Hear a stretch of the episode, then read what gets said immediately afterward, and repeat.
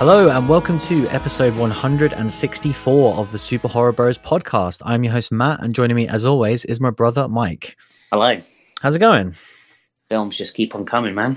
Yeah, and it's just us, us two this week, so unfortunately. So, uh, Damn it. hopefully, hopefully, you guys enjoyed that last week. That was a lot of fun, and uh, I yeah, thought the Richard free- was a permanent third host. Listen, we should ask him. Like, maybe he, I don't know if he'd want to talk about these week's films because we've got some interesting stuff to talk about. But uh, on some other weeks, yeah, I'm sure he'd love to pop in and have a little chat with us. Um, but uh, yeah, hopefully you guys enjoyed that. Obviously, that was very different for us, and it was a hell of a lot of fun. Um, we've been Mhm. talking to Richard for a while, and it was great to finally sit down and have a proper chat with him. Um, obviously, with the movie having us now seen it at this point as well. So um, yeah, that was absolutely awesome. And thanks again to Richard for his time and, and just being brilliant with us. Definitely. it was Um, so, like you say, it was so much fun to just do something a little bit different, and uh, I was very happy with the way it turned out. So definitely uh, check out that last episode if you haven't already. Yeah, for sure. Um, but yeah, we have to move on because God, we have so much to get through. Um, we teased it a few weeks ago, but this is the most manic we've ever had it for the show by Mhm. far. Um, obviously, it is October, so you'd expect it, but traditionally, Octobers have just been fairly dead for us. Not Um, this October. No. Um, and as you can see from the title of this week's show, we're going to be talking about two movies this week um, Ready or Not, not? And Joker. Um, so that's two What? very different movies. We're talking about DC movie. Yeah, that's going to be very interesting. Why are we talking about Um, superheroes, bro? Yeah, I know. Well, we're such Marvel fanboys, aren't we? So let's just see uh, us bash a DC project. Um, but uh, and then yeah, we're probably going to be uh, returning very soon as well, um, because we've already seen Tigers Are Not Afraid, um, and we also really want to discuss Hell House LLC Free, um, Yeah. which people have already seen as well. Um, so yeah, we're probably going to be doubling up these shows both on film discussions and per week for the foreseeable Yeah. future. Don't know when it will stop, but um, Yeah, just check your feeds literally we'll every couple of days. talking, We'll be talking Three from Hell as well. I think now is the best time uh, for you guys to jump in and uh, leave us a review on any platform kind of that you listen to us on. You know, uh, we've we've been chucking out the podcast lately, uh, putting out some crazy content, and we haven't had any reviews on a couple of them for a little while. So Hmm. uh, I'd appreciate some reviews if anyone's listening and check us out and uh, like what you're listening to. Then uh, leave us your thoughts.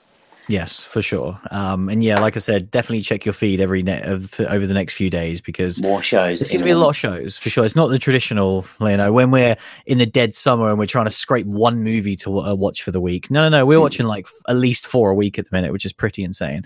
Um, but yeah, to get to and the news, TV obviously, goodness. yeah, I was going to say, yeah, we do have some TV shows to talk about. So Mm. yeah, stay tuned for that one. Um, but yeah, just some news real quick. Um, this first one is more just a small update because we've discussed this a lot on the show and both off air, and I just wanted to put a final pin in into it on the show because we never actually discussed the final outcome of this, which was the whole fiasco surrounding the Midsummer director's cut. Um, obviously, we talked about it to death at this point, but just a final note that it is apparently, and again, until we have it physically on our hands, we'll see, um, is getting a UK Blu-ray release later this month, October twenty eighth. Um, I mean, so far all my all my weird Amazon pre-orders have been coming in. So I know it's been crazy. you know, I feel like this is a real thing that I'll have soon. Yeah, which is awesome. Um, so yeah, fingers crossed on that one because I'm I'm just dying to see this one. But yeah, I had to bring it up because we've discussed it uh, to death. You know, the whole fiasco that was surrounding it. But hopefully, we'll get to see this awesome movie again very soon. Mhm. Um, next up is very cool. Um, we we've got some a very small but a very cool update on James Wan's next project. Um, Mm. and again, some of this news you may think, oh, this is weeks old. Obviously, with the last few weeks have been different for us when we done Three from Hell and the interviews. We haven't really had the traditional news slot. Um, so this is just a few uh, cool things I want to catch up on. And yeah, this one was cool. It was just a small Instagram post from the man himself, uh, who posted first day of principal photography on my tenth feature film of my career. Mhm. Malignant is the official title. Really excited for this one. Um, And the picture was a Freddy Krueger glove. I mean, it had, didn't it have like a slash through the logo? If you really want to like clutch at I straws, mean, I mean, you're not wrong. um, but yeah, I too am very excited for this one, James. So uh, this is Mm. obviously one of our most anticipated ones of, of next year already, and we don't know anything about it. Yeah, we were saying maybe maybe on last week's or when we had a you know regular show last time um, that um, you know there weren't a lot that we were hyped for. Now that we've seen kind of three from hell, and we've had a lot of big directors this year, and we mm. both completely forgot about this one. Like, yeah. get hyped. Yeah, 2020 is a weird one. We'll obviously talk about it more in the future, but like we've been so blessed this year with like pretty much all of our favorite directors have released horror films, and, and James Wan would be, I guess, one of the only ones who hasn't really. Um, and, and and so it's awesome to see that. Yeah, I had no idea when this one's going to come out. I, I, think he usually hits around Halloween, so we're probably like a mm. good year away from this yeah. one. But yeah, he I, I, Halloween. Just, I just cannot wait. Um, and next up is another, just a small update, but again, very exciting. Um, is that kind of Jordan Peele and his production company, Monkey Paw Productions, have signed a new mega deal essentially with Universal Pictures, mm-hmm. um, which is a five year exclusive uh, production partnership. Um, and they, yeah, they kind of said that they're going to be producing multiple films um, so Peele's next two movies, which he will direct, write, and produce, will be under the banner, um, and then as well as anything that they produce. And they they did name drop that the the next one upcoming is um, his Candyman, um, which is obviously a spiritual sequel, which he co-wrote and produced, mm. um, which is being directed by Nia DaCosta. Um, so that was one of the main ones, which I thought it was cool to see that in this big, you know, crazy announcement. That was like one yeah. of the one things that they championed. You know, and with cool. such a big production label behind it as well now, it's going to be interesting. Yeah, for sure. Um, but yeah, obviously we don't know anything about what Jordan's next doing, but it's fantastic that he is obviously going to continue to direct and write, and fingers crossed he stays within the genre. I, I, he's one of the ones that I'm the most safe about. It's weird because he's the biggest by far that we talk about with all these big mm-hmm. directors, and he is the one who could literally do anything. I mean, we discuss people like Ari Aster, who's infinitely talented, but I still think he's he's doing these smaller horror productions. You know, I don't think big companies like Marvel or whatever are going to be banging at his door anytime soon. Um, but someone like Jordan, he could literally make anything next, and and I just hope and pray that he continues to make horror movies, which I really do think he will, because he just loves it so much. Yeah, I don't know, man. Like we'll see. Yeah, I'm a bit worried. Yeah, I can totally see it because, like what I just said, really, he, mm. he could do anything, but there's something about him when he talks in interviews, and mm. even when I've gone back and obviously I used to watch a lot of Key and Peele anyway, but like he was always name dropping horror from day one, and so like it, is there's a giddy excitement in him with horror, and I think that now he's already yeah. established himself. Well, the fact that he's writing so quickly, you know he, he's writing these films as well so he's going to write about what he's passionate about you know it, it's one of those things where if he hasn't if he wasn't tethered to like a label like this i'd be more worried because mm you know, Disney could come knocking on his door and was like, "You want Star Wars, bro?" Like, yeah. you know what I mean? Whereas like that can't happen now. So kind of, um, you know, that that does help with the the fact that he hopefully going to stay in the genre. Yeah, for sure. Um, so yeah, hopefully we'll get an announcement on that next year as well. Um, mm. and yeah, this final update is it's a nice little trifecta here of like some of our favorite filmmakers, but sadly this news is not exciting to me in the slightest. Um, and it was a tweet from Mike Flanagan talking about obviously the upcoming season of The Haunting of Bly Manor. Um, and he tweeted, uh, "I'm really excited to be collaborating with some of my favorite filmmakers on The Haunting of Bly Manor." And then he he named some people, um, saying that they're directing episodes. Um, and again, this is not anything to do with the people involved whatsoever. But I was incredibly disappointed by this tweet, um, and I was it's a shame because obviously Mike did it so excitedly and he's working with people that obviously he's a big fan of. But from me, from a fan perspective, knowing that he's not directing every episode, I think is incredibly disappointing.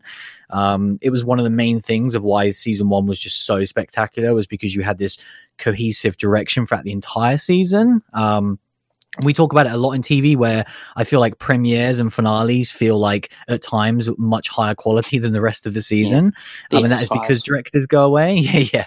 Um, and and so I'm already worried where it's like, oh, okay, we, we probably know we're going to get Mike at the start and, and the end, but but the middle of the season, God knows what's going to happen. Um, yeah, it are you, are you really. as worried as I am for this one? No, no, not as much because I'm not. I haven't got that much of a problem with it. I also like the fact. I agree. I mean, in a perfect world, he'd direct them all, but he'd also also direct crazy features all the time and everything else. And like this guy can't keep outputting the way he is, and I want features from him as well. Mm. So I kind of think to myself, well, this might be the best of both worlds if as long as he keeps enough creative control over the project and kind of, you know, looks over it. Um, you know, I think that can work for TV shows. It's just that it is, you know, it, it does open the door to that danger of having less co- cohesiveness throughout the season. But you know, I'm I'm optimistic, and you know, he's still heavily involved in the project. So yeah, Yeah, like I'm sure with his seal of approval anyway, and obviously, and again, this is not a slight on any of the people that he named. Yeah. Um, and we have covered some of their stuff and we like it as well. Um, it was just purely from a personal standpoint. Like I just loved so much that you had this genuinely world class director who wrote and directed every episode of a TV Yeah. show. It's just And I really- madness that he did that for one season, though. I just, I, know. just couldn't comprehend him doing it for a second. So I guess that's probably why it just wasn't really a surprise for me.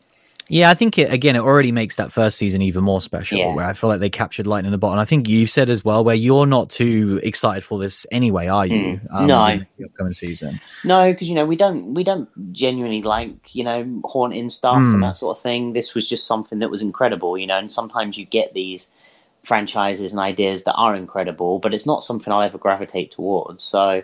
Yeah, it wouldn't. It, it you know, it didn't massively get me hyped anyway. I'd prefer him to be working on other stuff. You know, he has a certain movie coming out pretty soon that the Mm. hype levels are off the charts for.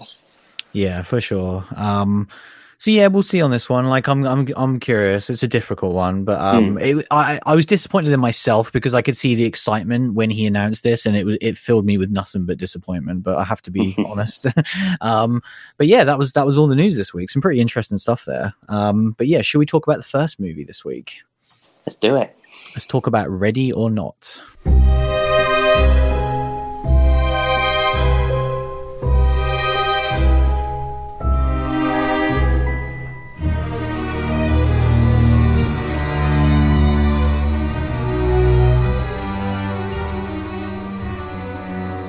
So yeah, obviously this is um I forgot that this was a Fright Fest film as well. Yeah. Um and obviously it came out a very long time ago in the US. Wasn't it like in August or something crazy? Oh, like early. August? I think it was one of those that came out just before it, it premiered at Fright Fest. Yeah.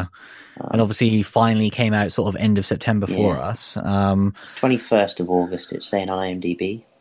Yeah, and I think it did okay in America as well. It seemed like people were pretty, you know, happy with the reception it Yeah. got. But um Yeah. yeah, do you want to do you want to give us a Opening, opening weekend domestic made back its budget. Right, that's, that's pretty decent then. You know, What was the budget? six mil. Oh right, yeah, fair enough. Apparently, worldwide gross is 50 right now.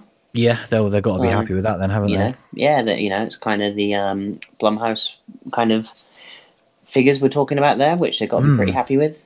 Which and Um, obviously this isn't Blumhouse, which is No. interesting. I think it is very interesting. I was going to kind of get into it in our film discussion itself, but this is a Walt Disney production, yeah, it's very, it's very odd. which I can't Um, remember the exact logistics of how this happened. But they basically they have acquired a studio and they are looking about releasing, you know, these adult because this was rated eighteen in Mm. the United Kingdom, so rated R in the US. And yeah, you, when was the last time you traditionally see Disney putting out an R-rated product? You know, almost Yeah. never. Yeah, Um, it's pretty mad. I mean, obviously now with Fox and stuff, they've kind of gone that way. I guess you know, taking taking them as well. So, yeah. um, but yeah, um, yeah, and this movie's kind of interesting because it got that eighteen as well because it's something that we very rarely have seen recently in the cinema. Hmm. Um, but yeah, so obviously, Ready or Not um, centers around a bride and her wedding night, and um, the fantastic kind of we've seen her a few times now. Samara Weaving plays Grace, Hmm. um, and it's her husband Alex, I think. Sure. Um, we'll call him Alex. and um, basically, she is um, um, adopted and has no family, and Alex is from a extremely wealthy family, um, and they get married on the in the family kind of manner, and um, part of the family tradition, um, which Grace only gets told about on her wedding night, um, is that um, in order to get invited into the family, she has to take part in a game. Um, and the game is randomly selected for her, and it can be anything from uh, Tiddlywinks to Monopoly to um, we're all going to hunt you down and kill you. Hmm. Basically. Well, it's basically hide and seek, but hide and seek that inv- that involves murder. Yeah, it, it's odd because I wasn't because the initial kind of premise of this um, I knew, which was pretty much that, and in my Hmm. mind I was like, oh, okay, so the family just twist whatever Yeah. comes up. So if it's like Connect Four, they'll they'll find a sinister way to play that game, Yeah. you know. But it but it seems like going into this movie that that's not the case. That actually there is basically a deck of cards, and this one is the one where they have to become psychopaths. Yeah, which And hardly ever comes up all- apparently. Yeah, and all other games are just friendly games for a bit of a laugh because the family made their money in games, so it's kind of like the initiation. Yeah, Um, it's very odd. which was a little bit disappointing to me actually because um, I wanted the family to be kind of more overtly sinister. Hmm. Um, and they kind of they kind of are, but they're kind of not, you know. And they, you know, that's played for laughs at times and is still interesting. But yeah, I kind of wanted it to be more of a sinister thing. Um, I think it's unnecessarily confusing as well because I think it would have been easier to understand if it was just like what you Hmm. said. You draw a random game and whatever it is, whether it's chess or hide and Yeah. seek, it's always going to be some crazy spin on it. But it's Yeah. very clearly. and I kind of, I kind of like, I'd like the idea then that as she's hiding up, they're all just getting like the weapons, just like chuckling away to themselves, and it's very normal to them. Um, yeah, but I guess kind of the the reason why that doesn't exist is because Alex is kind of estranged from his family. He's moved away from them because of these weird traditions and stuff. And Hmm. um, Grace has kind of forced him to reconcile because she so desperately wants to be part of a family. So obviously, in terms of plot, it kind of makes sense that he would never have come back. Um, if they were just going to play this game in a sinister way, he was just thinking, you know, there's a one in 52 chance that I'm going to have to deal with this. So uh, let's take, you know, let's, let's spin the odds. It's also um, weird because it seems like obviously some of the family members don't want to take part, but then there's kind of like this unwritten rule of oh well, if you don't take part, you'll die, and. Mm. So then it's like, what? So is this the whole family that's taking part? Like, it's very confusing because, like what you said, obviously he just wanted to run away. So if he would have just Mm. ran away and just lived with his girlfriend, would they have just been fine? Like, Well, because they didn't get married. yeah. like, I think so what if he, what happens if he'd just got like, got married in another country, like away from all of this, and they didn't even know? Like, would he have just know, lived happily ever after? Like, it's very, it's unnecessarily confusing. I think it's yeah, like it what is a bit. what was a simple premise in the trailer when you actually watch it unfold in the movie, it's weird. Mm. Yeah, it, it definitely is. Um, but you know, once we get stuck into it, we we are basically then a cat and mouse, the family trying to hunt down kind of Grace in the house. Um, and it, it's kind of what you've seen in the trailers if you've seen the trailers, and it's kind of the meat of the movie is the movie that you want, where it is kind of them hunting her down. Um, and that's you know the the lion's share of it really. After that, we kind of Mm. you know we, we we might talk about it a bit further on, but not not right now. yeah. So yeah, ready or not? Yeah, I mean, I thought this movie was atrocious. Um, I thought that it somehow was. It took way too long to get going. It takes about thirty minutes to get to the actual point of the game starting. Mhm. Um, and yet, so that initial thirty minutes would have to interest you in other ways because they're not getting to the game quick enough of what you're here to see if you've seen the trailers. And so, you know, I feel like your two lead characters would have to carry a lot of that weight and I didn't like them at all. I didn't feel any chemistry between the two of them whatsoever. I didn't believe their relationship in the slightest. So therefore, I never cared about what happened to either of them. Um, and so I thought that was a, a massive issue. Kind of that was what the first 30 minutes of a good version of this film would set up, would be like, you really there care was about more this relationship. chemistry between Grace and the brother, Yeah. And, and that um, was and, and like, even strange. on screen chemistry. Yeah. You know, it was it was odd. Um, there was nothing I- between our two leads at all. Like it was No. very weird. and it's not like there's anything later on between them. There is no reason, but they just have a better on-screen chemistry and just gelled better together. Yeah, it's just all those scenes I just found to either be boring or awkward between the two of them. And so that's immediately a massive problem this movie has. But then you think, okay, if the supporting cast can massively pick up that slack and be entertaining and interesting, then maybe this would still be a good movie. But unfortunately, they don't either. Um, I didn't like any of the supporting cast. They ranged from either bowl or, um, sorry, dull or just, you know, irrelevant to just painfully awkward and unfunny. Um, and I think that's the main crux of this movie for me is that it has, it's filled with jokes, obviously. Like this is way, way more comedy focused than I was expecting. And I don't think any of the jokes delivered for me personally. Mhm. Um, I could kind of, I felt like they were all extremely predictable. I could see them coming a mile away. And that was kind of like the movie in general, really. Like every beat, whether it was a joke, a reveal, a death, a set piece, it was also painfully obvious what was going to happen from beat to beat.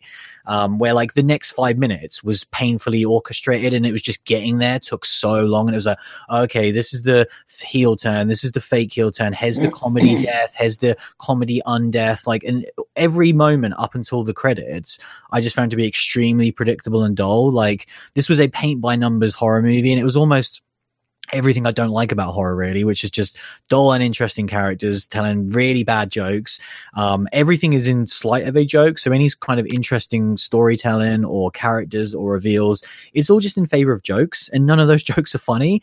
So you just end up with this kind of, to me anyway, just a relevant movie that um, I was incredibly bored throughout, like incredibly bored. Um, you know, we the we watched the movie before this, um, which we'll which we'll get to, and that was a movie that kind of I don't want to get into discussion too much, but I was I was interested throughout it, shall we say? Whereas this was like the opposite, where you shut your eyes and ten mm. minutes later and you wouldn't have missed anything interesting. And the other main issue I had, obviously, with following up from Joker was in terms of the acting it felt like if you watched the World Cup final and then you immediately went out and watched your local Sunday League team play football, mm. um, they, they, were mimicking the same actions, but it was a completely different level of class in terms oh, yeah, of acting. Day, you know, it was just like the, these guys. I kind of felt sorry for them at times because there is talent involved in this movie. There's a few names in this actually that I've recognized yeah. and I've liked in other stuff, and I didn't think anyone was good. Um, but yeah, what did you think of this movie?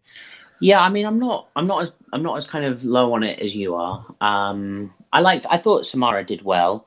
I, I liked her in this, and kind of, I like her as a lead. Um, she didn't have a lot to play off with the rest of the characters because I pretty much didn't like any of the other characters apart from uh, the the brother. Mm. Um, but I I enjoyed this movie for parts of it. Like every criticism you've given the movie is valid, and I can't really argue against it. Um, the the jokes for me were the biggest problem because they really don't land and um, they do take away from the movie. What the movie does have is it does have some decent gore. Um, I enjoyed kind of the, the, the, game when you got the game, uh, between, you know, the actual hide and seek, uh, you know, kind of, it wasn't necessarily hide and seek. It was just her, you know, running around the house trying to yeah, get away from him. More like a home invasion movie, kind of yeah. quasi type thing. But I still enjoyed that when that was happening. She had kind of this scene with the butler um, where she was kind of getting ready to escape that I quite enjoyed, and there that were was the best like scene of the entire movie. Um, I really liked that scene. Yeah, if, yeah, if it's it the scene when she's loading a gun quietly, yeah, yeah she's loading the gun yeah. quietly, and he's like humming the tune. I love. Like, that in horror movies when someone's trying to do a yeah. really small action very quietly i've always liked that because mm. i always think in those situations like loading a gun would be incredibly difficult to do if you're trying to mm. make no sound so yeah i did like that one scene yeah, and you know, and she's kind of slowly like cocking the trigger, and mm. he's humming a tune, and then he kind of stops and looks, and it's. I thought that was good. all done extremely well. Yeah. Um, and the movie had a distinct lack of that because quite often um, Grace will just run straight into characters. Like she mm. should have died multiple times in this movie. Um, and one of them was played straight for laughs. The rest of them weren't. You know, she she should have. Yeah, I would have liked more of that cat and mouse. But the stuff I got, I enjoyed. I think it had some you know, it had some decent um, gore in it. Um, you know, the, the the end in particular, I think it has a very satisfying ending for people that are kind of like, if people were in it at that point, I think they would have got kicks out of that. Um, so I think this, I think this would be, you know, much better received at a festival. I think seeing it at a Fright Fest and that sort of thing, just with kind of a horror audience, we had a terrible audience for this movie.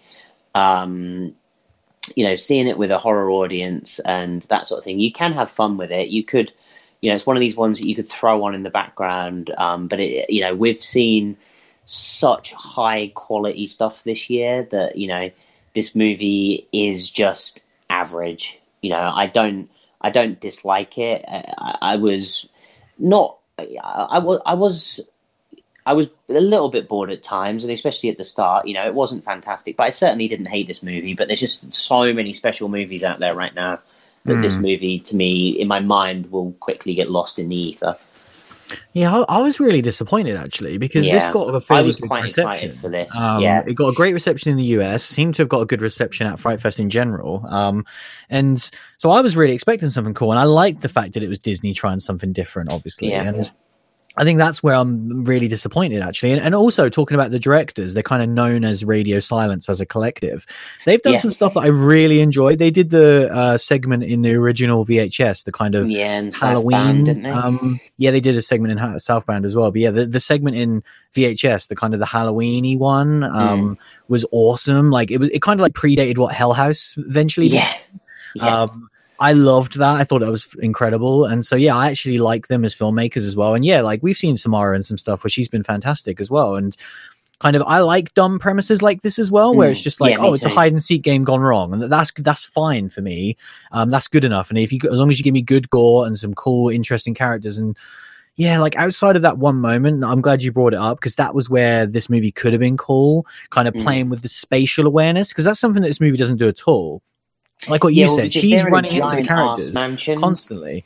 Like, yeah, like they're never really separated. Considering this is supposed to be hide and seek, within yeah. five minutes of hide and seek starting, they see exactly where she is, and then She, the, the rest of the um, movie is just them acting like clowns, not being able to kill her. They show the house early on, and the house has got all like servant quarter corridors and stuff, and like it is a labyrinth.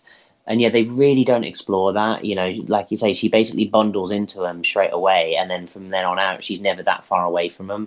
Mm. She's pretty much having a conversation with characters most of the time. Then, um, yeah, yeah, and you know, it, it is one of those where you know, like I say, I, I, I can't really sit here and defend it in any way. It, I just, you know, it didn't offend me that much, um, but it really, you know, like I say, in the the things we've seen this year, this movie will just get lost for me. And I really thought it was going to be more than that. I wonder if, you know, if the comedy lands, does you know, will that elevate it quite a bit more? Um, I think it would have because to. that you know that side of it because it just wasn't my type of comedy and like you say it was very it was very predictable if you like Um, ten different jokes about crossbows, you'll love this film. yeah exactly and it was kind of like um you know very very mild spoilers i guess but kind of like one of the uh maids gets accidentally offed by Mm. by one of the family and they kind of make a bit of a joke of it at the time. And when it first happened it was kind of I, the first time i was kind of like oh that's quite funny and you know all right. And then and then they kind of basically continued that where the same character then just continued to accidentally off kind of servants. And Yeah, it just was annoying. And i was kind of thinking to myself um and it like even grace has like a bundling kind of scene with one. And i really wanted kind of grace to be taking out the family members and kind of maybe at the start it was more in like a bundling kind of lucky way you know almost with the um uh servant hatch kind of scenario those sorts of things with the family members because there's quite a few family members Hmm. and then obviously as the movie progresses she gets progressively more badass and you know then starts to fight back even more that's what i wanted this movie to be yeah. and they kind of they kind of show us her becoming a bit of a badass but then she just kind of legs it and and i was like Yeah. oh i kind of wanted you to be this kind of badass and have this backwards and forwards more That's a good Um, point. I kind of forgot that as I was watching it, where I was like, "That's the movie that I thought we was going to get." Yeah. You know, you see from the posters, she's got the the wedding dress, Yeah, kind of blood drenched awesome. with the gun and everything, and you're like, "Oh, okay, this is going to be her fighting back," and she really doesn't. You know, there's hardly Yeah. any interactions where she's actually fighting to to off someone. It is Mm. purely for the for the gain of running away because I think is she aware of the time limit that's going on in the game? I can't remember if Um, that was something she was aware of or not. Well, she was at the start of the evening. At the Right. start of the game, she had until dawn because she was kind of like, "Fuck this, I'm going to be Oh, yeah. before then." But Yeah. obviously, that was when she thought it was just a bit of fun still. Because Um, obviously, yeah, she's just trying to get away most of the time. Like, and there's another scene that I thought, oh, it's so awful. Was when she got in a car and started to drive away, um, Right, and then they just do this stupid joke with like what I thought was originally an AI, but it's not an AI. It's kind of like a helper person Mm. on a phone line who kind of like shuts down her car, and it's just like. That bit was awful, and it just reminded me as well that in general the dialogue in this movie was atrocious. Not just the jokes, but in general, there are so many scenes where characters just start shouting expletives, and that's how they kind of end the scene to go into the next. Did you notice that? Where it was just mm. like the the the bloke in particular, the kind of father, he oh, would constantly just be like. F F F shit shit shit and then just and then that would be like the end of the scene and they'd be like ha ha ha that's funny someone's shouting swear words Yeah. like it- No, that's how he- what the level it got to him, the father figure, and his sister were Yeah. just terrible. You know, the, you basically got yeah, you have you have a father figure and his wife. The wife was fine, like didn't offend me, but just didn't really get to bring anything to it. He was awful. The He then has a sister that's kind of just this terrible character. She's the worst Mm. character in the film. Um, That's hard to then pick that as well. I don't yeah. know. There's quite a lot of and then and then you basically get the brother and his wife, and I, I like the brother. Um, and I thought his wife was the stereotype kind of. Um, Was she the one who was just doing like cocaine? Because that she Yeah. done my head in. She was so annoying. Yeah, I mean, she was kind of that gold digger type. You know what she was. She was playing a straight up stereotype, and I was Mhm. okay with that. Um, and then there was kind of like the kind of sister and and her husband, which didn't make any sense to me. Kind of really what their dynamic was, and like that side of things. And he was he was the one with the crossbow and stuff. And Mm. oh no, hang on, no, the one that was doing the drugs was the sister, who was the sh- the one that you really dislike. I was going to say to you as Yeah. well. Like, did you have any idea the relationships between all the people? Because I, I mean, clearly in not terms as of I'm describing this. in terms I of like so. who was who was a brother or sister and who was like a you know married into the family. Yeah, like so that, it that was so unclear was to me. obviously, the bloke that she was marrying, and then his brother was the other um, Yeah, guy, Adrian, and then and then the sister was the one that was doing the drugs. right? Yeah. accidentally killing all the maids and stuff. So, so so the guy she's marrying just had one brother and one sister. Yeah, That was that was yeah. I think there's just the three of them. Yeah, um, but I can't be certain on that. But yeah, it just reminded me as well of the dialogue. One one thing that really, uh, th- both these lines just stood out like sore thumbs to me, and I don't know whether this was them trying to have some sort of message with this movie because the only message I got from it was that apparently they don't like rich people. Um, Yeah, there's there's two lines. I think the brother says this at one point where he's like, "It's true what they say about rich people. They really are different."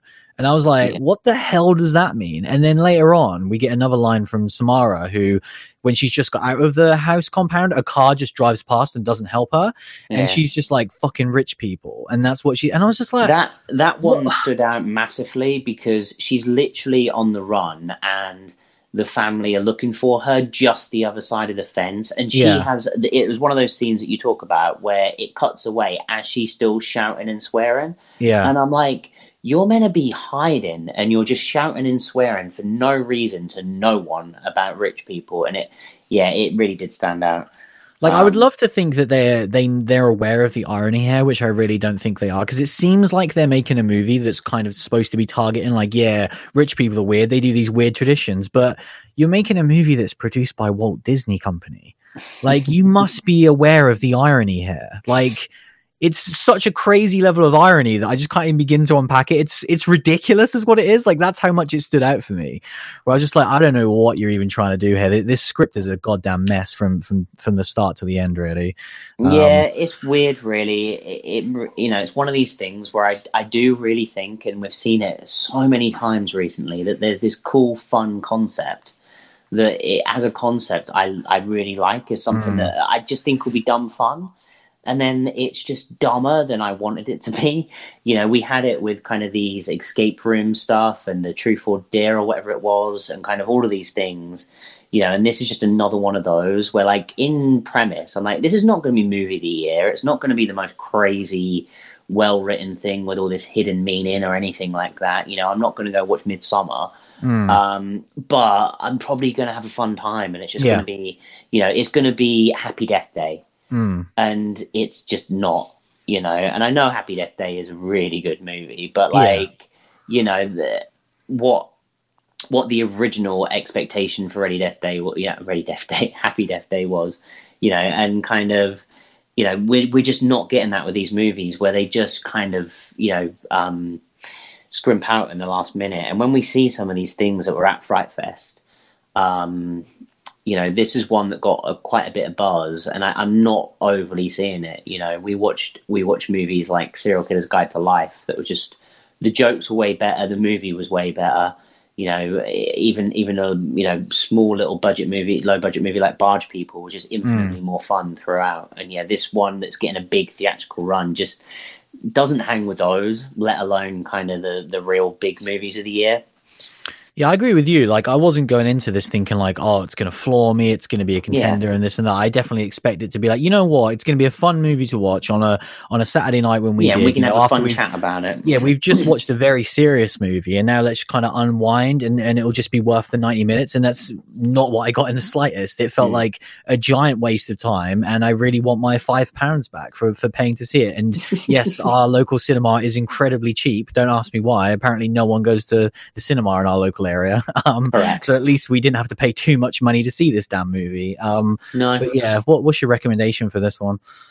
I mean, not really. I think um, if you're maybe having a Halloween party and you want something on in the background, but there are there are still better options options for that. Really, it's it, it was it was a miss for me and a disappointment. Um, you know, yeah. Yeah i completely agree. Like i don't i wouldn't recommend this on any level. It's, it, to me it was a, literally a waste of money and time. Um, and i'm really disappointed by it because like i say there's people behind the camera and in front of the camera that i've enjoyed their work in the past and i'm sure i'll, I'll enjoy their work in the future. Um, but this is not one of those projects. I do not ever want to think about this movie ever again. It was just dull. In-laws um, hey but uh, yeah should we talk about another movie? Shit shall we we will be right back to discuss Joker. This is Richard Brake. Grab your fucking popcorn. You're listening to Super Horror Bros. So yeah, a little bit of an interesting one here. Obviously, I don't even know if we were ever going to cover this for the show. Um, no, but we thought why not have a little discussion on it because it's it's probably got more actual, I'd say, horror content than the last movie that we just discussed. this, yeah, the reason why we're talking about this movie, guys, is because Joker is a hidden horror movie. Mm. And people that aren't into, you know, people that listen to this show that don't watch kind of other things, you know, they are just into horror, might sleep on this, and that's why we thought we'd give it the the the kind of attention that it does deserve. Because, mm. yeah, to me, this movie is a more of a horror movie than quite a few things that we've given standalone episodes to.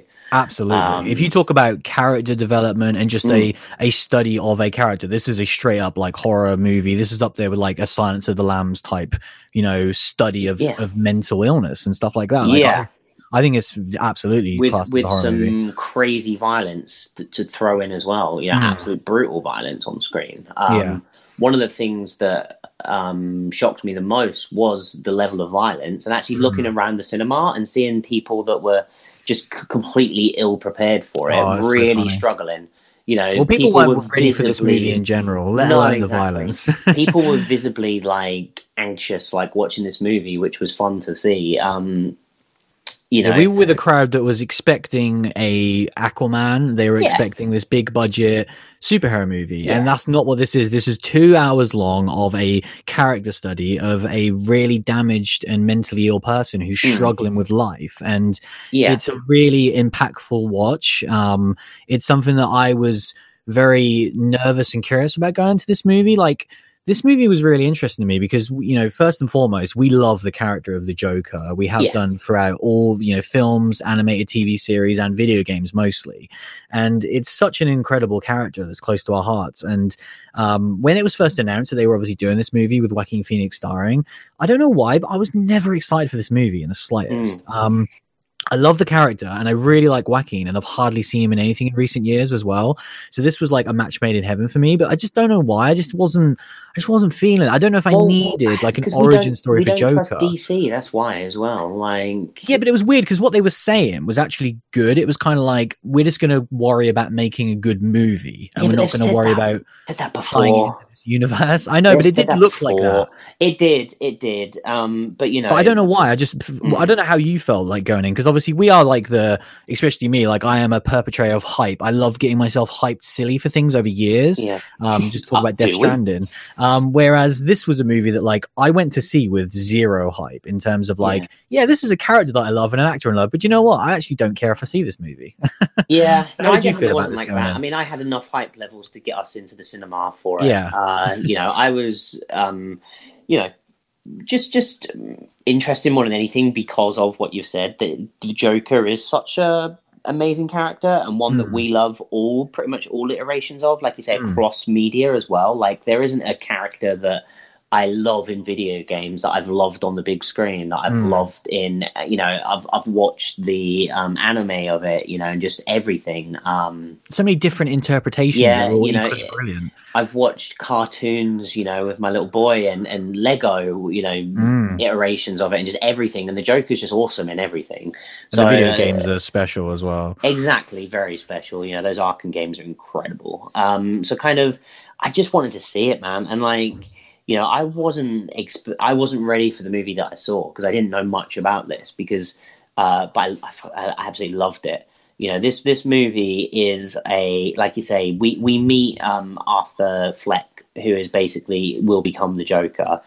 and it's really a movie about mental health and this this guy that has had this terrible uh, upbringing, has this terrible life, is treated terribly by everyone, and um, has this, you know, basically with the Joker, you know, he's always known for laughing and kind of, you know, being this eccentric character. With with this this iteration of Joker, his um, laugh is derived from uh, basically um, a mental illness. It's almost um, Tourette's like, isn't it? Mm. Really, Yeah, where he he will can't just control get it. uncontrollable laughter at inappropriate moments.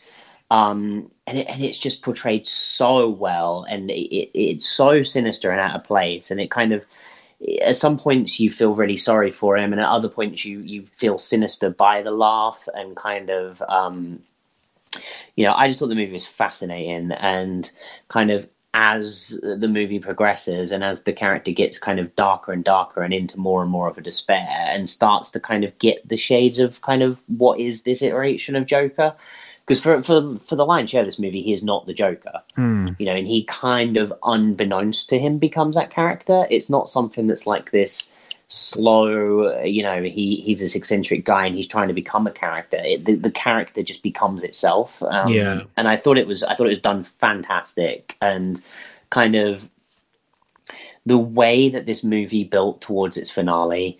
It was. I'm not going to be spoiling anything, by the way. Um, this finale. I feel like we might have to talk about the ending though, because it's very interesting. potentially um but but not right now um Yeah. you know the way it built towards it it was honestly the most um ill and kind of worried and anxious that i went into going into this final scene ever any at all it kind of builds towards this moment and you kind of have an idea where the character's head is at and kind of what their intent is and how it's going to go down. And i just felt like sick to my stomach as it Mm. was happening. And but then also like just seeing this crazy kind of story unravel um this this movie was just an absolute win for me. You know i was completely blown away by it. Um because yeah like i said i, I wanted to see this movie but I, I didn't have any idea what i was going into. And to have this kind of dark um you know um beginning of a you know this villain and kind of I really hope it's the beginning of something for DC where they, they go darker with these characters because Mm. we've seen in the video games that these characters can be dark. They can be fun and kind of, you know, Arnold Schwarzenegger can be Mr. Freeze, but you can also have some real dark characters, you know, characters like the Riddler and Penguin, you know, can be so dark. And I, I just really hope we get some of that now. We get more of this goodness because this was fantastic for me.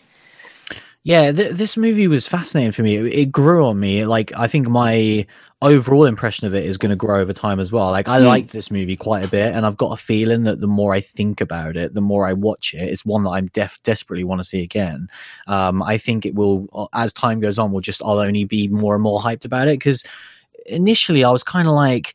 This is what I expect, um, in good and bad way. And in the good way is that I expected an incredible performance. Um, I Mhm. expected genuinely one of the best I've ever seen on the big screen. Um, I, I think that he's already got one hand on the Oscar at this point. It's that phenomenal um, of Yeah. a performance. But I think that at times, and we've maybe not discussed this too much on the show, but those types of performances, what I describe as an Oscar bait performance, is the movies always suffer because they're basically a vehicle for a great performance. Yeah, not I, I a great really, movie. I really enjoy those type of movies. You know, Yeah, because they're just you have to have that amount of uh, on-screen time for one character. It's hard to make a cohesive overall movie, and and I definitely think the first hour of this movie suffers because of that. Um, it feels at times like you're just watching a, an amazing act and show reel from Joaquin Phoenix playing this character, and you're kind of like, but where's the movie? Like, I get that he's playing this character, and I genuinely believe he's Arthur Fleck watching it, um, and I'm watching this slow descent into madness, which is incredible. But I wonder where the kind of the movie is, and I feel like it definitely changes direction about halfway through, and suddenly it starts setting up so many different stuff in terms of world building, which I really didn't expect. Suddenly, Gotham and all these other different named characters become a, a big part of this movie, um, which I just wasn't expecting. I really thought this was going to be Yeah. two hours of Joaquin Phoenix I playing I, Joker. um, I almost didn't think we'd even get reference to that they're in Gotham. Do you I was going to say, yeah. Well, Yeah. early on there was obviously, obviously, I know you're saying before the movie, but when Yeah. we were watching the movie, there was like a TV show or something, and, and I genuinely thought, oh, that's going to be it.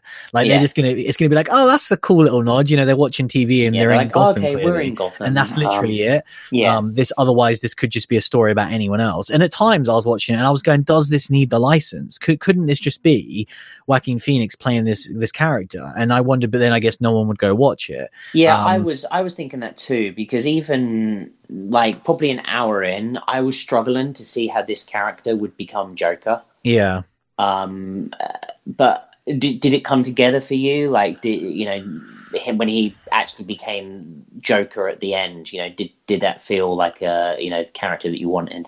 it's really difficult because I don't know how I can explain this without spoiling the movie. Um, Mm. I'll try my best for now. Um, basically, I think what would have been a better realization of this character and a better movie is not what they gave us. Having said that, I'm going to contradict that point in that I loved the ending and I actually, it gets me way, way more excited for uh, future projects like what you said. Mhm. Um, again, it's very, very difficult without going into spoilers. Yeah. But I think that what they'd set up actually wasn't, is a bit, what they'd set up and then what they gave us was a bit disloyal to the character um, in terms of what they actually gave us. I think what, what they actually gave us in the end was the hero Joker that we're used to. Yeah, And I don't think I wanted Joaquin Phoenix to play that character based upon how incredible he was as this really, um, really sad character. You know, it, I, I was filled with sadness watching this movie, and I'm, Yeah. I'm really happy the movie made me feel this way. And the thing that I was nervous about going in was actually my favorite thing overall, which was that this was a really fucking uncomfortable watch. Oh, And so I, I wouldn't recommend this for a lot of different people. I think you have to be really um aware of your own kind of issues in life to be able to even Yeah. remotely enjoy this movie because I think it's really tough to watch and that's what great movies are um and again but the ending kind of throws that all away. And at the end you're like see there's the joker. That's the joker you know and love. And i i love that because i do love the joker. But i do think it kind of goes against what this version of the character was. And i think it would have been a more impactful movie had they not kind of went the more traditional joker route. Do you know what i'm saying?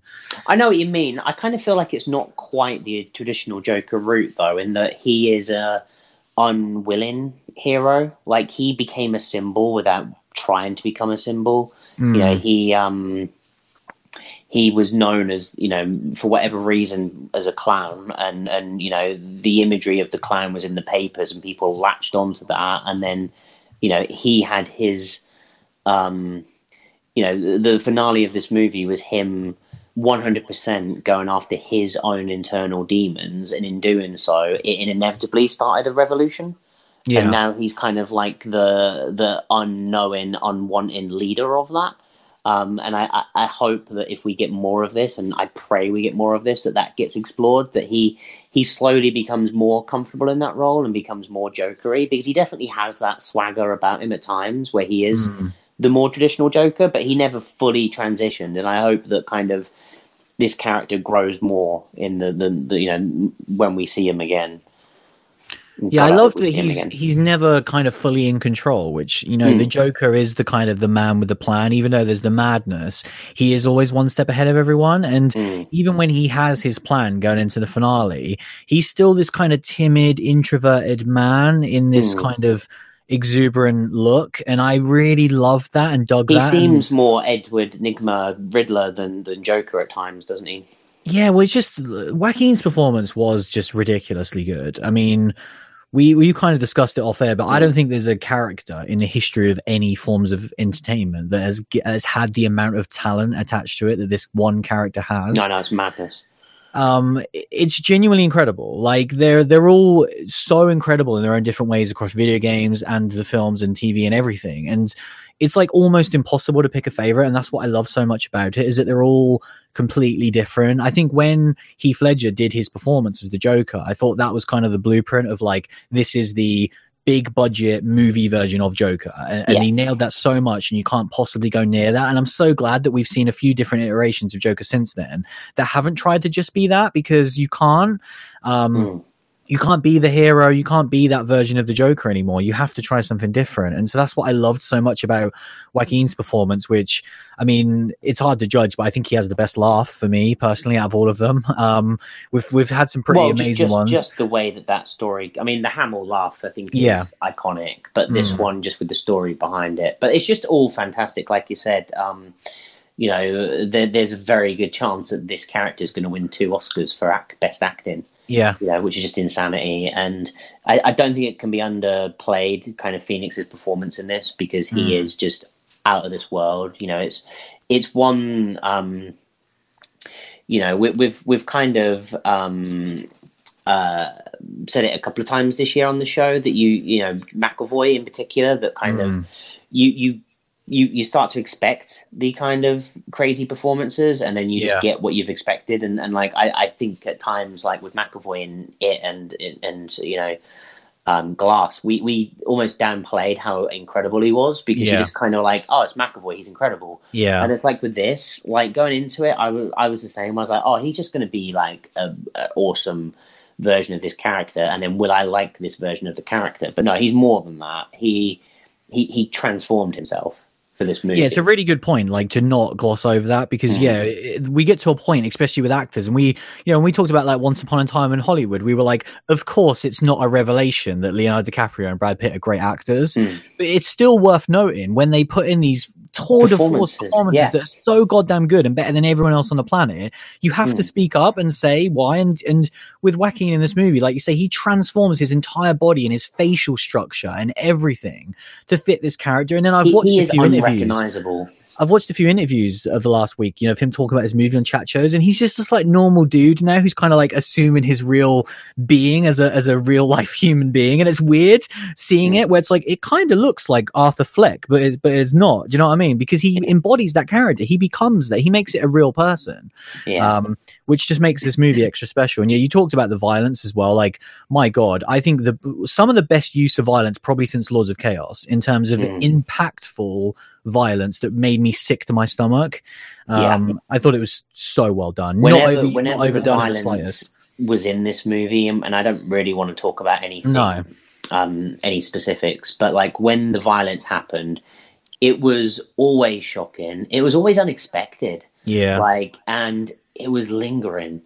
Like, it wasn't just this, you know, blam cut away. It was it you know the the violence happens uh, you know and then we deal with the consequences and it's there on screen in your face. You know you're not it's not cutting away it's not shy to show you something that that violent and bloody. Mm. and um i've got to give it the respect for that. Yeah like i say it's the most uncomfortable i've been in the cinema. Yeah like you said probably since lords of chaos. And uh, for that to be in a dc movie and you know i think hats off to them. And i just i just hope that they continue on that path now that's yeah, just my mean, only hope now that you know the movie has smashed it. It's the highest grossing October release of all time, is it not? Mm, I think so. Yeah. Um, so you know, it's kind of um, you know, it's done what it needed to do, um, and and hopefully they can see that this sort of thing has legs and this sort of thing has fans because it's definitely got a fan in me. Well, yeah, and we we've obviously we discussed this a lot off air because yeah, we're huge horror fans, but we are huge superhero movie fans, and yeah. um, it's been painful to say the least to watch some of these DC movies in the last few years. Um, you know, I especially I liked some of them in particular. Aquaman and Wonder Woman, I think, are good movies, but their kind of attempt at mimicking the MCU was painful to watch Yeah. in Justice League and Batman versus Superman. And so, like, I love that they've kind of taken a step back and been like, okay, we have some of the greatest characters ever created. Let's just give them to talented people and talented actors, and then let's, let's just see what the hell happens. Mm. And what they've done here is by far the best. This is by far the best DC movie since Christopher Nolan's Batman yeah, trilogy. definitely. Like it's not even close. Um, and the fact that it even in some cases, I could I could argue that it's you know on that level, which is Yeah, insane. this is this is comparable, like in a different scale because they Yeah. are straight up action movies. This movie, like, if you want an action movie, don't go see this movie. No, You that's know, what I loved about it because our audience was expecting that. They were expecting Batman. They people know. came in with giant popcorns and fizzy drinks, and then you get a two-hour really uncomfortable look at someone struggling in life. And I know? think that's the thing. This movie really delves into the mental health issues, and I think you touched upon a great point there. That like, if you've if you've got your own demons and that sort of thing, this movie is going to be difficult for you to get through because Yeah. this this movie was difficult for me. Like, um, you know, seeing this character and seeing what he was going through, and seeing that like the system was saying "fuck you," his work was saying "fuck you," just everyone was just turning Mm. away from him, and I, you know, and, and inevitably what he became. I was like, well, you know, it, it was it, it was a creation of his own undoing. You know, he Mm. couldn't. He was he was completely powerless for it, and it was difficult to watch. And you know, to put that in a you know movie that is gonna you know that's got this branding and uh, you know is going to be it's seen the by so Joker. It's the child-friendly Joker. you know it's it's kind of insanity you know and uh, it, it's fantastic it's a great gamble from them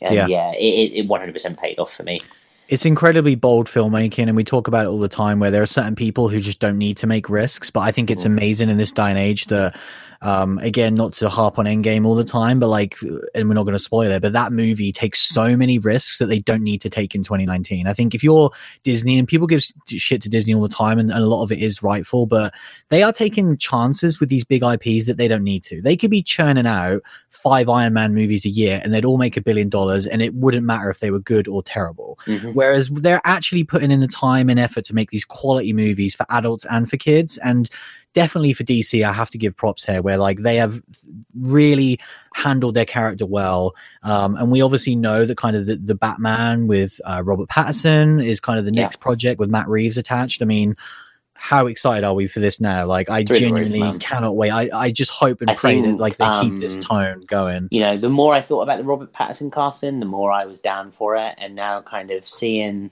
like the thought of the the if pattinson and phoenix could be in the same movie together like that would just be like holy shit like that could be incredible Yeah. It'd be yeah, interesting. Like again, there's hard work because we're again what we're talking about here is is crossovers and, and the sort of stuff that DC have failed massively Mhm. recently. Um, but yeah, if they could do it, you know, I first and foremost, I want to see a new Batman, this this unique and different to what we've seen Yeah. previously. Um, Yeah, and I think Pattinson has to be that. You know, just just Yeah. his you know his age and, and and the way he looks and everything. Like he he needs to be a different character, and uh, you know, I'm hoping it's more of a character that I want. You know, I'm hoping that we get closer to a Keaton style Batman than you know a a Bale or a, or a Val Kilmer. I want to see Robert Pattinson stab someone in the neck in the opening scene of the Batman movie. Yeah, Yeah, and then I'd be like, you know what, I'm down. That's Yeah. what I want to see. Um, Yeah, but me yeah, this was this was really interesting. It's one of those ones, like I say, where I'm not I'm not in love with this movie overall, but the more I think about it, the more I'm like, this is really something special. It's one that I'm going to revisit in years to come, and I think it's only going to go up in my estimation. Um, yeah, I think so too, man. But in terms of the show, I mean, are we are we are we classing this as a horror movie? I- Like, I is, don't know, is this man. is this eligible for a top ten? Is this eligible for best of awards? Like, I mean, I don't know. I mean, we're gonna have to figure that shit out. I, I Mhm. almost want to exclude it because this year is difficult enough. Um, yeah, but that's but that, not a good enough you, that, that alone. Joaquin performance. I don't know if I can ignore that. Like, Yeah, yeah, you know, we'll see. I Yeah. mean, we might we might try and come up with a BS reason for it not to be in our top ten discussion, but I think I think some of those end of year awards, you know, mm, uh, you know, do you get much more surprising than going to see a DC movie and end up seeing a great horror movie? Yeah, that's true. Right. We will But- have to decide. It's a good problem to have because it was a very, very good movie. But yeah, well, I'm, I'm assuming we both highly recommend it. Hell yes, and and I've recommended to people that listen to this podcast that don't Yeah. ordinarily see these type of movies. This is the one to go see. yeah, for sure. You know, don't go Uh. see Endgame if you don't like superhero movies, but go see this. Yeah, definitely. Um, but also yeah. see Endgame. um, we will take a short break and we will be right back.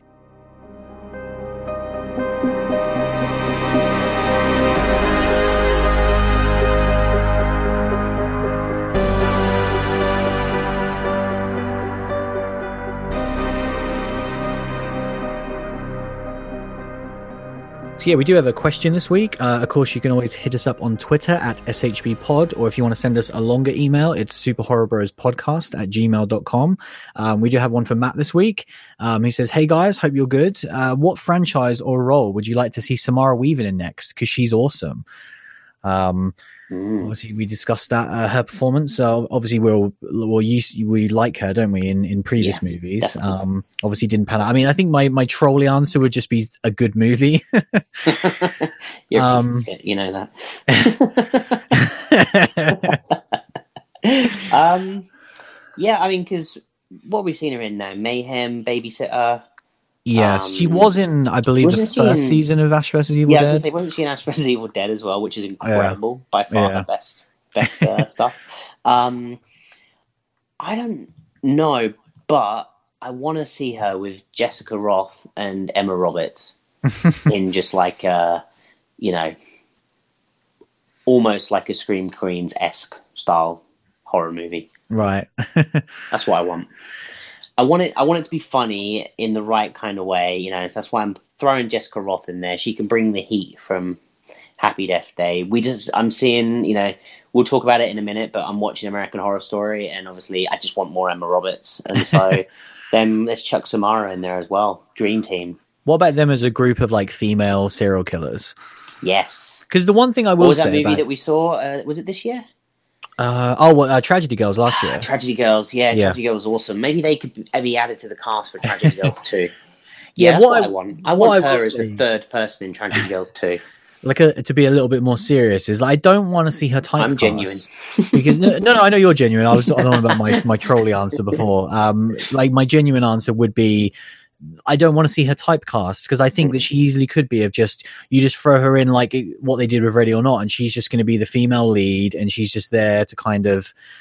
Mm. I, don't know. I just I got a feeling she's just always going to be that, and I I think she's better than that. I think I agree. I'm glad you brought up Jessica Rothe because she's someone who brings so much more to roles because they let her, and I think that Samara could do that as well. I don't want her to just be like she's the heroine and she's marrying a fella, and now she's going to have to defend herself. Like I think she's better than that. Um, Yeah, so I, I think that she can do more stuff, and I would like to maybe see her in a more villainous role because we've not really seen that. Um, but again, it's it's going to be difficult because she's she's one of those people that you're just going to root for, especially like with Jessica as well, like you said.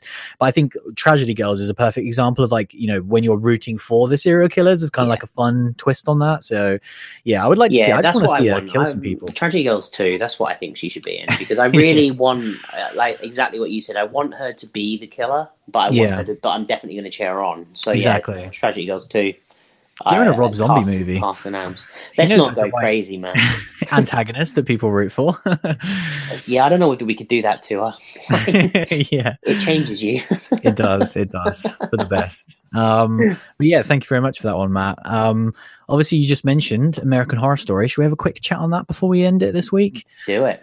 Obviously i, I kind of teased it last week I, I was like i've got a sneaking suspicion you're gonna like this so you've obviously seen it now the first episode what are your thoughts Oh, I've seen the first two. Oh, holy shit, man!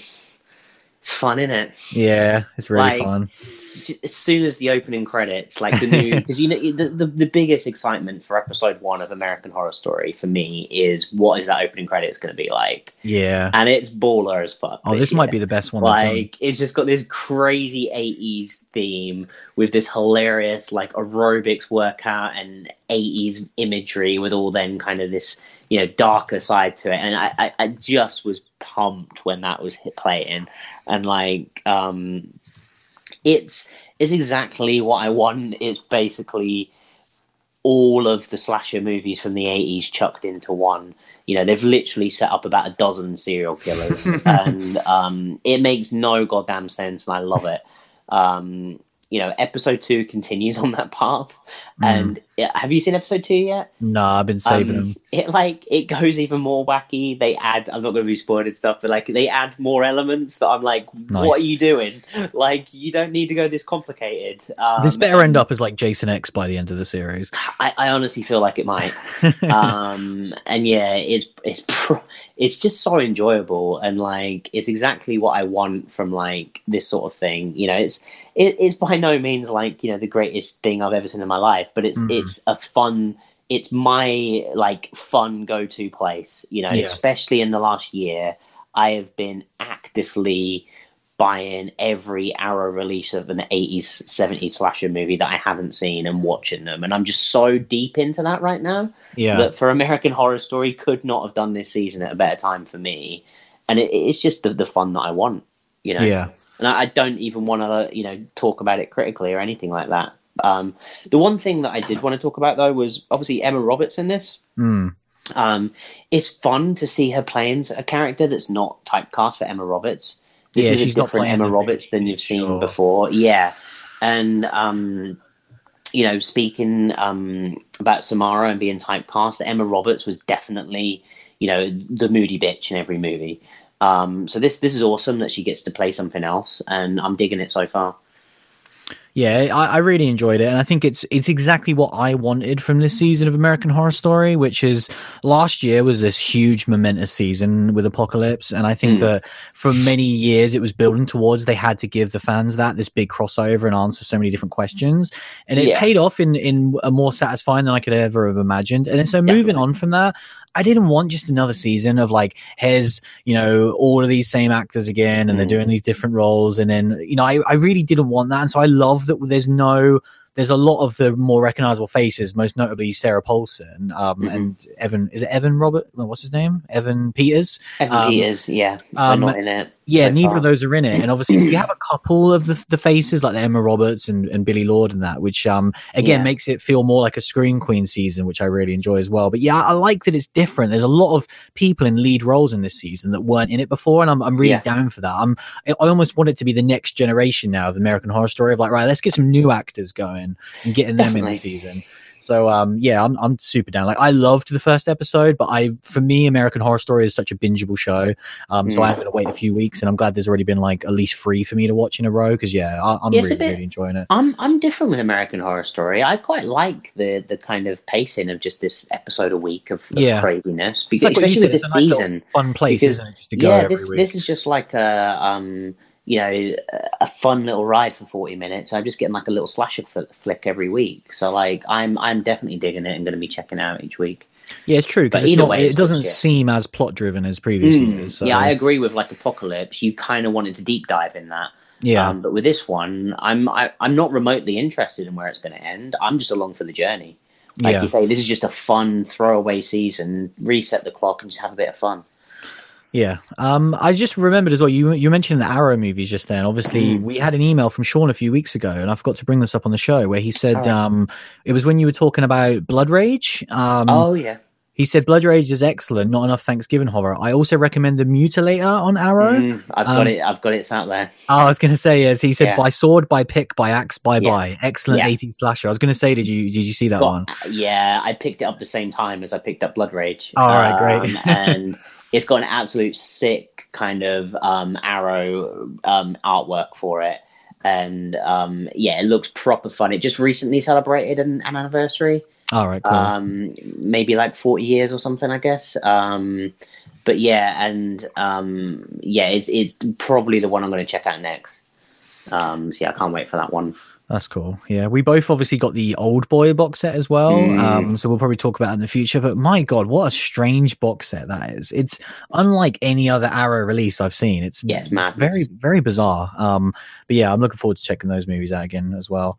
Um, but Definitely, yeah, that was that was this week. Obviously, we discussed two movies this week, um, and yeah, stay tuned because we still need to discuss Hell House LLC Free, which we're very excited for, Mhm. um, and Tigers Are Not Afraid as well. We still haven't actually talked about it on the show, even though we saw it weeks ago at this point. Um, but uh, yeah, stay And tuned. I've seen two more Puppet Master movies. Have you? Oh god, that's gonna have to wait. I, I Um, genuinely don't want to talk about them. I'm ashamed of myself.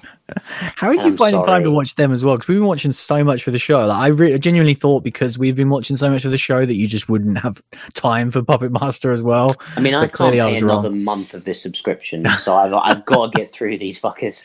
Oh god. it, it hurts my soul. I'm, but I've set myself a challenge, and I'm I'm not a quitter. How far are you in? Eight or so, How many is there? like eleven. Oh, okay. You're almost there now. You I got three well. more. I got three Wow. more. Um, It's plus, unbelievable. plus the um the one I'm looking forward to most, which is the Monic Toys Cross Puppet Master. Right. That's my treat at the end. that's the treat, is it? God. That's the treat. yeah, yeah. wow. Um, that's going to yeah, be an experience. tough, tough times, guys. They they suck. They suck so bad. Yeah, you can give us That's an update when you when you've watched them all and see if they get any yeah, better or I mean that's my that's my review of those two. They they suck so bad. I can't remember who it was that was watching them. Was it was it Cody or Joe? Someone I was, think it was Joe. was watching. Well, a he, couple. he was interested. Yeah. I'm like, don't do it, bro. Because honest, honestly, when I was like two or three in, I was like, okay, these could be fun. They they're so bad. The last Mhm. one was literally um, an hour and fifteen minutes, six minutes of footage, and an hour and nine minutes of the last Puppet Master movies. Mm. Um, and I was like, Jesus Christ. That old So, yeah. Yeah, but it, it, well, I'm not even exaggerating with that one. It was it was out of this world. I just feel like they've obviously the Full Moon has got um the license if they keep making movies every couple of years. I guess. Yeah. So that's what it is. Um, Great. But yeah, it, it hurts my soul. But um, you know, it's good for me to do other things while it's on. Great. That's a ringing endorsement. You Um, don't watch yeah. them. no, definitely not. I don't worry. I'm not going to anytime soon. I'm I want you continue. to watch them because I want to break your soul. But, Absolutely but, not. um, yeah, the- yeah, the listeners that I care about, no, don't listen to them, guys. There, I literally, I will never watch these movies. no, I watched right. like the half decent, apparently Puppet Master. You did. You watched year, and that was infinitely the best one. uh, but yeah, that was episode 164 where we talked about Ready or Not and Joker. Uh, thanks for listening as always, and we'll see you again very soon. See you later, everyone.